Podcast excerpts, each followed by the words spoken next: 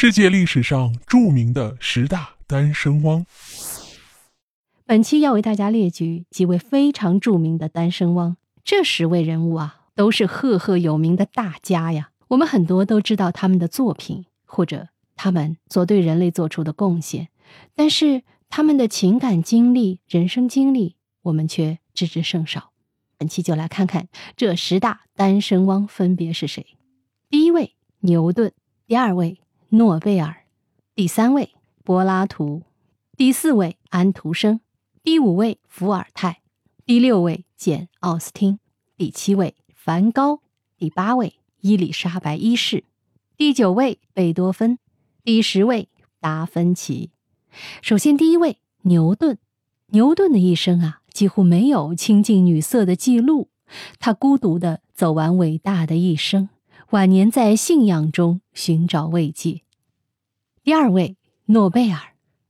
诺贝尔不是没有恋爱过，可惜他爱的人都另嫁他人。至于说最后没有设置数学奖，是因为他的情敌是位数学家，其实多半是好事者杜撰。我们只能说诺贝尔没这么小气。第三位，柏拉图。柏拉图是古希腊的圣贤。精神恋爱的鼻祖认为，男女之间的爱慕为世间最高级的情感形态。他说：“心灵秉绝肉体而向往着真理的时候，这时才是最好的。”对这位西方大哲，身体力行在精神世界中爱了，而且爱得深沉决绝，在理想国的哲学王座上坐拥精神的王妃。再来说一位安徒生。早在十七岁那年，安徒生结识了一位翻译家的女儿亨利蒂。他对安徒生关怀备至。几年后，亨利蒂因思念死去的弟弟，决定要到弟弟的安葬处去凭吊。乘上奥斯特里亚号轮船就启程了。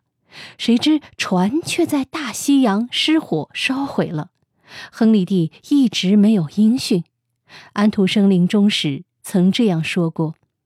我为我的童话付出了一笔巨大的，甚至可以说是无法估计的代价。为了童话，我放弃了自己的幸福。好，再来看看下一位伏尔泰。伏尔泰有九十九卷的煌煌巨著，与情人艾米丽同居二十年，直到后者去世，没有子嗣。一七七八年，八十四岁的伏尔泰去世。教会拒绝他葬在巴黎。一七九一年，法国大革命爆发，他的遗体被迁葬在巴黎先贤祠，并补行国葬。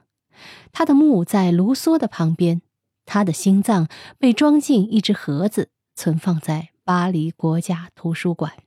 接着这位呢是英国作家简·奥斯汀，她聪明而且美丽，据说也曾情痴。年轻时失恋是他终生不嫁的原因，也有人说他可能是同性恋，跟自己的姐姐非常亲密的关系让人起疑。他姐姐卡桑德拉死前曾焚烧了简给他的大部分信件，但这些都已不可考。可考的只有小说里伊丽莎白找到了达西，而奥斯汀却没有找到属于他的那一位。四十二岁时。奥斯汀英年早逝。再来说说梵高，无论梵高的画作还能拍出什么样的天价，这一切都已经与他无关。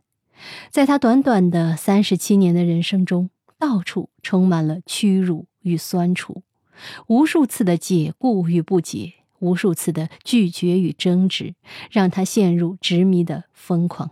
直到一八九零年七月的那个黄昏，他举起手枪。对准了自己的太阳穴。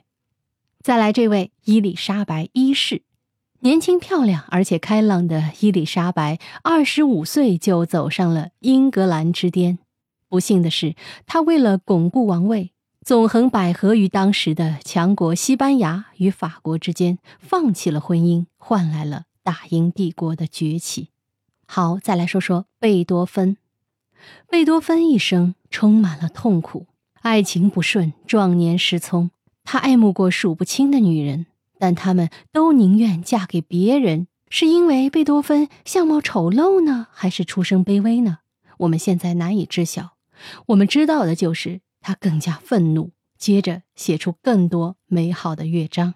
好，最后来说的这位是达芬奇。达芬奇二十四岁时曾被指控与男子有暧昧行为，遭其否认。一五一九年病逝于法国，但其同性恋的身份基本已被后人公认。